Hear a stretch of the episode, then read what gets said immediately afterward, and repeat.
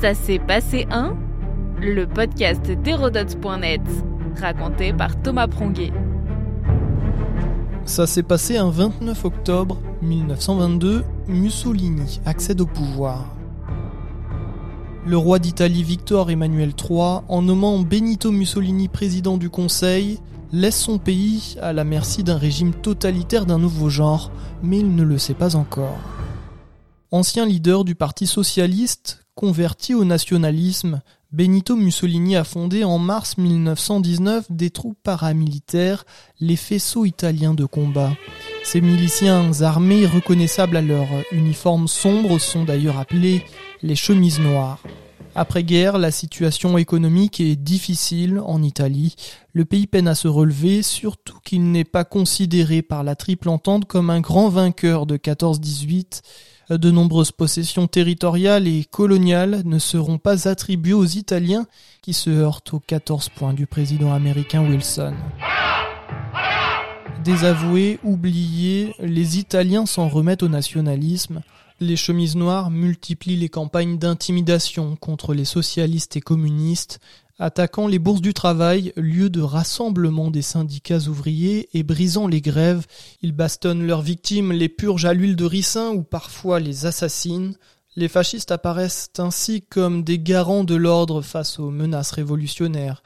À ce titre, ils bénéficient de l'indulgence des forces de l'ordre et de la justice et sont regardés avec bienveillance par le patronat italien. Aux élections législatives de mai 1921, Mussolini est élu avec 34 partisans sur la liste des blocs nationaux. Il choisit de siéger à l'extrême droite de l'hémicycle pour marquer son hostilité à l'international socialiste. Quelques mois plus tard, le Parti national fasciste est créé pour tenter de s'imposer légalement. C'est le premier parti d'Europe occidentale ouvertement non démocratique.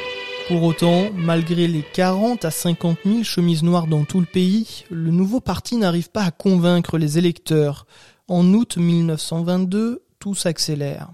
Des barricades antifascistes s'érigent à Parme, elles sont très organisées, les manifestations contre le PNF se multiplient, le contexte ambiant décide Mussolini. Suite au congrès de Naples, la marche sur Rome s'organise. L'objectif contraindre le gouvernement et le roi à confier le pouvoir à Mussolini.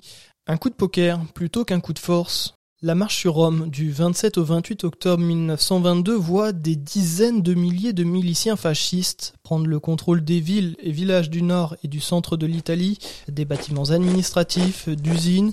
Ils descendent vers Rome.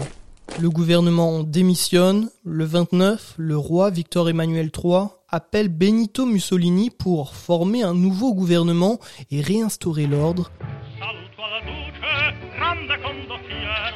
Le lendemain, le 30 octobre, les militants fascistes, pour célébrer la nomination de leur chef comme président du Conseil, défilent dans la capitale.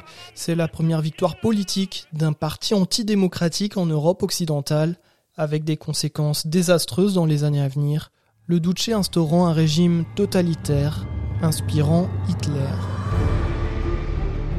Notre podcast historique vous plaît N'hésitez pas à lui laisser une note et un commentaire ou à en parler autour de vous.